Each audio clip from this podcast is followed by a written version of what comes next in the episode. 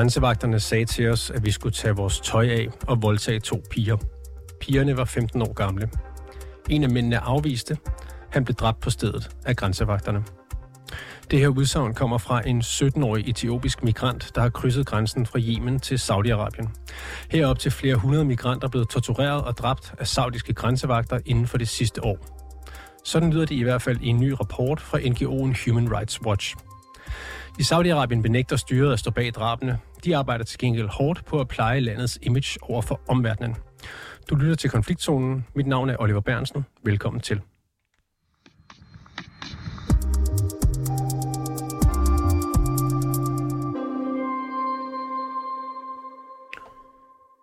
Nadia Hartman, you're the lead researcher on this report by Human Rights Watch. Welcome to the show.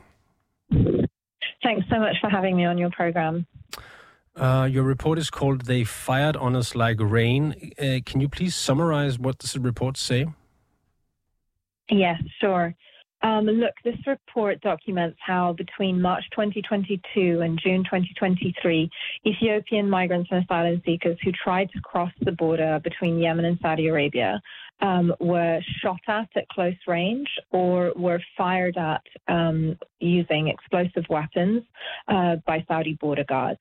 Um, I spoke to 42 migrants and asylum seekers who, who tried to cross during this period, and they described mass killings. Um, we also conducted a, a, digital investigation which corroborates the, the interviews that I took, um, and we really managed to visually show how the Saudis knew or should have known that they were firing at migrants and asylum seekers, and for the most part, women and children. And how many how many migrants uh, do you believe have been killed in this period? In the report, we say at least hundreds, possibly thousands. It's incredibly difficult to get an accurate number. You're talking about um, extremely traumatized people who, um, you know, witnessed uh, mass deaths and obviously didn't stop to count how many bodies they saw dying in front of them. So every time I would interview someone, I would say, "How many people um, did you see? You know, die? How many bodies?" And quite a number of them said, "You know, there were so many I, I couldn't count." You know, they really described killing fields of, of dead and wounded migrants. Um, so we've kept the the the phrase conservative, aware that you know it is impossible to to have a final figure. Um, in one conservative estimate, I say 655 in the report, but really this is ignoring some testimony where, again, people said there were too many to count, so I, I put that at zero. Um, we are very sure that it's at least hundreds, but it, we do say it's possibly thousands. And and could you uh, could you describe how you conducted your research for the report? Yeah, um, I I mean I conducted it entirely remotely because you know this is a, a, remote mountainous border area where you know which no one can access. Um, you know, so I worked with um, you know networks of the, the, Ethiopian community inside Yemen uh, with a translator to access survivors and victims um, and interviewed them that way. Uh, and then they also then sent me. So, for example, they would describe an explosive weapon attack and how you know they had a lost a limb of their body or, um, you know, they had a, a, a, terrible wound. And I would ask them, obviously, with their consent, if they could send me the image um, or footage. And when they did, we would also send that to forensic experts to analyze um, the injury. And we had confirmation from our forensic experts that the images they saw were consistent with blast trauma, with, were consistent with the kind of explosive weapons that we describe in the report. And and do you have any specific examples of what these e- Ethiopian migrants say they're experiencing on the border to Saudi Arabia? Yeah, I mean, I, I heard some pretty devastating testimony. Um, you know, one girl, 14 year old, as I said, many kids um, conduct this journey. Uh, she described how um, she was put at the front of her group. You know, people cross in, in large groups of up to 300. Um, she was put at the front because she couldn't afford to pay her the traffickers the money they wanted, and so she was used as kind of cannon fodder at the front. Um, she did survive the explosive weapon attack, and she described, you know, being hit by something that felt like a bomb. Um, but she passed out, um, and then when she woke up, she said she thought she saw sleeping bodies around her, but they were actually um, dead bodies. She's now, you know, in Sanaa uh, with members of the Ethiopian community, but she's deeply traumatized. Um, there was another 17 year old boy I spoke to who said that, again, he also survived an explosive weapon attack and then was forced to rape uh, one of the girl survivors. And he said he participated in the rape because he had just witnessed the summary execution of a man who had refused.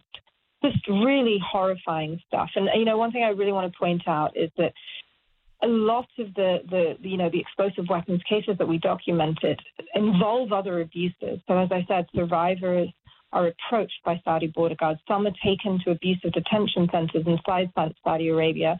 Um, some people are asked what limb of your of their body they wanted to have shot, and then they would be shot in that limb. So really, just consistent stories, which is why we're saying that they are widespread and systematic and may amount to a crime against humanity. In the report, you claim that Saudi border guards are responsible for the killings and the abuse. Uh, what do you base that on? You know, as I as I said, we've you know, I mean, first of all, the the consistent interview testimony. You know, people telling me consistently, we saw Saudi border guards. You know, they they described the uniforms, they described the vehicles that um, they were in. Um, you know, and, and, the traffickers and smugglers would also tell them they're Saudi border guards. But then, of course, the fact that they're in Saudi territory when these harms are happening and they're taken to Saudi detention centers well inside Saudi Arabia, as well as the fact that you have this engagement, these, you know, these, these quite sadistic discussions with, with, with Saudi border guards um, happening. You know, they it's really builds this um, compelling um, narrative that we, you know we know that these are the Saudi border guards that are committing these abuses, but on top of that, we have this massive digital investigation where we were able to visualize exactly where Saudi border guard posts are all along that uh, that border. We analyzed kilometers of satellite imagery, um, you know, to really show exactly where the migrant trail is, where the Saudis are based, to demonstrate that the Saudis knew or should have known. It's very easy to distinguish between a large group of migrants and asylum seekers um, moving in single file because the route is so treacherous, it's narrow. Um, and say an armed combatant, it's it's pretty clear um, we also identified burial sites that have grown in size um, over the period of research um, and verified and geolocated uh, videos that we found online, which again showed dead and wounded migrants and, and people on this migrant trail. So we have this wealth of, of digital evidence to corroborate and underpin our interview testimony. But do you have any concrete proof that the Saudi border guards are behind these uh, killings? I mean, the, the, the concrete proof is is really in the consistent testimony, the the stories, the voices of people I interviewed, you know, for, for hours and hours and days and weeks and months, um, and the digital investigation that I um, uh, just explained. I mean, I think what we factually proved is that these attacks are widespread and systematic. The one thing that's very difficult to prove is that the Saudi border guards um, have a deliberate policy of murder, which is why we're saying that they may amount to a crime against humanity. I think there needs to be an independent investigation. We're calling on the UN to establish one um, to assess whether they do amount to a crime against humanity. You know, it's clear. Um, from all the evidence that we've put forward, from the forensic experts confirming blast trauma, from all of the images and footage people have sent me, from the you know testimony they've given me, and our digital investigation, um, you know, pinpointing exactly where these harms are taking place on Saudi territory. There's no one there apart from Saudi security forces. Um, you know, now we really need justice for the victims and redress, and most of all for Saudi Arabia um, to stop killing people at its border with Yemen. Uh, if the Saudi border guards are responsible for these killings, could they perhaps be mistaking the migrants for, for someone else, armed groups maybe? No, I think this is, you know, this is exactly part of what we're saying that they um, knew or should have known because, you know, we've produced a 3D model that you can see, um, you know, in one of our videos where we sort of show the line of sight of exactly where the Saudi border guard posts are and where they can see and identify who is moving. And usually the Saudi border guard posts are on top of mountain and the migrant trail is below it. I mean, from one of the migrant camps, as in this, these areas where people are held by traffickers on the Yemen side of the border before they cross into Saudi Arabia. You can see the Saudi border guard posts from that camp, you know. So if migrants and asylum seekers can see those Saudi border guard posts, it's pretty clear um, that the Saudi border guards can see and identify who they're who they're targeting. Um, and if you look at these videos, you know, online in the video that we've produced, you, will see what it looks like. You're, you know, you're talking about long lines of pretty, you know, pretty obviously, um, you know, civilians. No one is armed. Usually they're brightly, you know, dressed in bright colors, moving slowly across the mountain trail. We know this area is heavily securitized by the Saudis. Um, you know, it's it's it's pretty we're pretty sure I mean, it's pretty clear that they can identify that this isn't that these aren't armed combatants. You know, these are women and kids. You're describing uh, border guards gunning down uh, women and children on a mountain trail and, and attacking them with explosive weapons and rape and abuse. Why mm-hmm. would anyone do this? I mean, you know, again, this is obviously conjecture. I mean, you know, I can't put my, myself in the minds of the perpetrator. Um, you know, we've documented for years um, that Saudi officials, including border guards, but also um, prison guards in their detention centres, just you know, um, implementing horrifying abuses against uh, migrants and asylum seekers. You know, again from Ethiopia, from other countries as well. People held for years in cramped, unsanitary uh, detention centres where they, you know, don't see literally the light of day. They're barely fed. Um, and we've also documented unlawful killings and torture inside those detention centres. We know that Saudi Arabia consistently and continuously executes its own citizens. Uh, torture is rife among Saudi prisons holding Saudi prisoners. Um, it really isn't a stretch to imagine that it's using this kind of violence on the border with Yemen. And I think one of the reasons why it does this is because it can. This is a hidden part of the world. As I said, no one can access it. Um, you know, it's, it's it's not migrants and asylum seekers trying to get to Europe. Um, and that usually doesn't provoke much international attention because of that. Um, and so, to a degree, I think Saudi Arabia also, because there has been no accountability for, for something as egregious as the killing of Khashoggi in 2018, it can rely on a level of impunity. Um, what we hope in this instance is that you know this won't happen, and that you know our calls for accountability and the media interest would will help push um, for redress and for justice for the victims. Okay, I'm, I'm afraid we're running out of time, Nadia, but just uh, here at the end, um, we've reached out to the Embassy of Saudi Arabia here in Copenhagen for a comment, but they haven't gotten back to us. Have you spoken to the Saudi government about the findings in your report?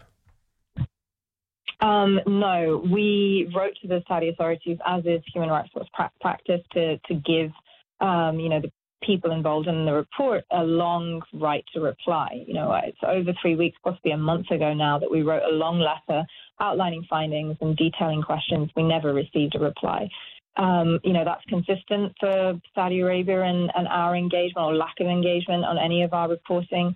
Um, you know, we welcome engagement, of course. Um, the only responses I've seen to, to, you know, our report has been in the last few days um, you know, where Saudi Arabia has claimed that our um, reporting is baseless. Um, and I've seen that, you know, it intends to potentially launch an investigation with Ethiopia, which of course we, we don't think would be a credible independent investigation to um, examine these um, horrifying abuses. Nadia Hardman, lead researcher for Human Rights Watch, thank you so much for, for being on the show. Thank you. It's a pleasure.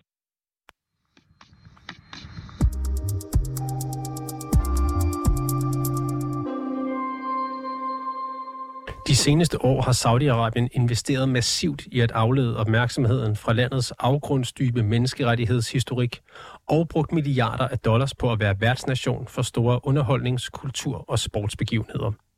Sådan lyder kritikken i den øh, omtalte rapport fra Human Rights Watch. Og netop den her del er jeg dykket ned i sammen med Fanny Aerskov Madsen, der er phd studerende på DIS og Roskilde Universitet. Hun fortæller her, hvad det er for et image, som Saudi-Arabien i disse år forsøger at skabe over for omverdenen.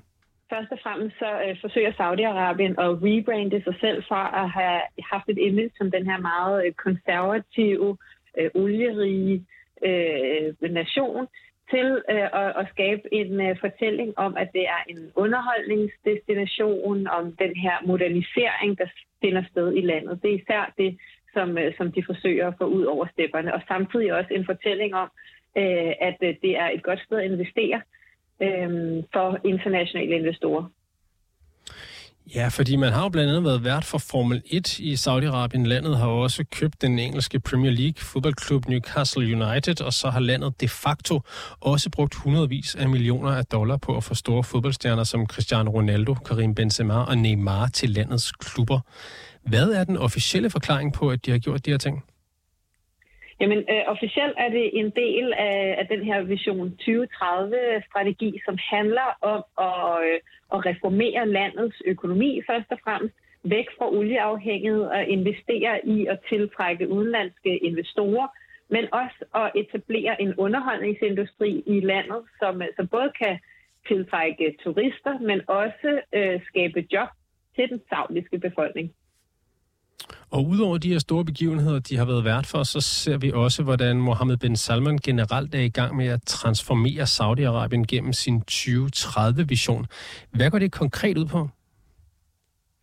Øh, jamen det handler om, at øh, altså, som jeg nævnte før, så den her vision 2030 øh, handler om at få etableret en bæredygtig økonomi efter en øh, olieøkonomi. Øh, og, øh, og det, øh, det handler om at, at etablere en, en underholdningsindustri og etablere en privat sektor mere generelt, det, hvor man kan ansætte øh, saudier. Og, og, og, men, men som en vigtig del af det her er altså også en, en rebranding, både udad til, til det internationale øh, marked, men også øh, til, til turister, men også i høj grad en rebranding øh, indad til, altså over for deres egen befolkning, for at sende et signal om, at der er nye boller på suppen, at det er et, et nyt Saudi-Arabien, som øh, man øh, ser øh, frem til, og samtidig også et, et Saudi-Arabien, som den her meget unge saudiske befolkning øh, kan se sig selv spejlet i, fordi vi har altså en befolkningsgruppe, som er hvor 70 procent er under 35 år, øh, og, og for rigtig mange saudier, der har de ikke haft et ønske om øh, at, at bo i Saudi-Arabien, øh, med de meget øh, socialt konservative øh, normer, der, har, der ellers har været. Du siger, det handler om at komme væk fra olien og få skabt sig selv som en underholdningsdestination. Men mener du, at Human Rights Watch har ret, når de siger, at alt det her i virkeligheden i hvert fald også er et forsøg på at aflede opmærksomheden fra landets menneskerettighedsbrud? Der er ikke nogen tvivl om, at det, det saudiske styre vil hellere tale om øh, Ronaldo og Neymar og og, den, og, og, og bredere underholdningsindustri i Saudi-Arabien, end de vil tale om øh, brud på menneskerettighederne. Så, så øh, der er helt sikkert et element af den her kritik, som er fuldstændig rigtig, fordi det er store øh, problemer med menneskerettighederne. Men samtidig, så øh, hvis man kun ser det her som en afledningsmanøvre, så, øh, så skyder man altså også lidt forbi skiven, fordi at der er så meget mere, der ligger i det. For eksempel også øh, den her særlige, øh, det her særlige fokus på sport handler også i høj grad om nogle interne dynamikker i Saudi-Arabien, hvor øh, det saudiske, den saudiske stat står over for en kæmpe sundhedskrise. Saudi-Arabien er en af de, øh, et af de lande med den højeste andel af folk, som har diabetes 2. Kæmpestort problem med, øh, med, med livsstilssygdomme, med overvægt. Og det handler altså også om, at der ikke har været en kultur for øh, sport og for øh, bredde idræt, og det er altså også noget af det, som man forsøger at imødekomme, fordi de har selvfølgelig lavet nogle fremskrivninger, som handler om, øh, de har en, en offentlig sundhedssystem øh, i Saudi-Arabien på mange måder, ligesom vi har i Danmark. Hvordan, øh, hvordan vil de udgifter øh, se ud om 20 år, hvis den her øh, udvikling fortsætter? Og det er en kæmpe bombe under den saudiske økonomi. Du siger, det ikke kun er en afledningsmanøvre, det her, men, men har det også elementer af en afledningsmanøvre, som Human Rights Watch mener? Ja, altså som, som jeg nævnte før, så er der ikke nogen tvivl om, at de hellere vil tale om, øh, om store stjerner og, og underholdning og sport, end de vil tale menneskerettigheder. Fordi det, der i virkeligheden er paradokset i den her udvikling, er, at samtidig med, at vi ser en, en reformproces, som ændrer øh, store dele af det saudiske øh, samfund, og øh, som, som er positiv for rigtig mange almindelige saudier og deres hverdag, så er det samtidig også blevet et sted, som øh, er endnu værre for øh, menneskerettighedsaktivister. Altså der bliver slået endnu hårdere ned på kritikere af, af systemet, end der gjorde før. Hvis vi skal forsøge at se på mulige løsninger, så har Human Rights Watch en opfordring til omverdenen, fordi i føromtalte rapport, der skriver NGO'en følgende. Bekymrede regeringer bliver offentligt opfordret Saudi-Arabien til at stanse enhver politik, der handler om at angribe migranter med eksplosiv våben og nærgående angreb på grænsen til Yemen. Og videre så står der, berørte regeringer bør indføre sanktioner mod saudiske og Houthi-embedsmænd, der er impliceret i gangværende krænkelser ved grænsen. Tror du, at den her opfordring øh, vil blive taget op af nogen? Er det realistisk, at nogen vil gøre de her ting? Altså, hvis man læser, hvordan det her bliver behandlet i de saudiske nyheder, øh, så for det første er det, er det ret særligt, at det overhovedet bliver behandlet, fordi at den her form for kritik øh, normalt er noget, der lidt mere bliver øh, tiget ihjel. Øh, øh, så øh, så svarer de på det og siger, at, øh, at øh, det her det er ikke noget, der øh, systematisk finder sted ved grænsen, og hvis det gør, så er det noget, de selvfølgelig vil, vil undersøge. Øh, så det er, det er helt sikkert, tænker jeg, noget, som, øh, som øh, er dårlig branding for øh, Saudi-Arabien, og noget, som, som, øh, som øh, de helst ikke vil have opmærksomheden hen på. Men nu har de jo så fået den her opmærksomhed ind på det i kraft af Human Rights Watch rapport. Øh, vil det have nogen effekt på den saudiske regering, den her dårlige opmærksomhed? Og det er svært at sige. Altså, øh, umiddelbart øh, så er det jo også et udtryk for en øget grad af brutalitet globalt set ved grænserne. Det, og det er, det er den samme udvikling, som vi ser imellem øh, Mexico og USA. Det er også den samme udvikling, vi ser ved det europæiske øh, grænser, hvor hundredvis af mennesker de, de øh, drukner. Så, øh, og, så, så på den måde er jeg ikke sikker på, at det er noget, som kommer til i virkeligheden at rykke øh, ved de forhold. Har du et bud på, hvad der skal til fra vestens side, hvis man vil forsøge at presse Saudi-Arabien til at, øh, at opgive, at droppe sådan nogle her øh, menneskerettighedskrænkelser, som de er anklaget for af Human Rights Watch? Nej, det, det har jeg faktisk ikke noget bud på, fordi øh, den måde, man øh, svarer på det i Saudi-Arabien, øh, er ved at sige, øh, se på jer selv, hvor, hvor gode er I selv lige til at beskytte alle de her mennesker, som kommer over Middelhavet. Hvad med, hvorfor har I så travlt med vores øh, vores udfordringer, når I ikke engang selv kan finde ud af det. Øh, så, så det, er, det er i høj grad den form for, for kritik, øh, der kommer fra deres side. Det fortalte Fanny Aersgaard Madsen, Ph.D. studerende på Dansk Institut for Internationale Studier og på Roskilde Universitet.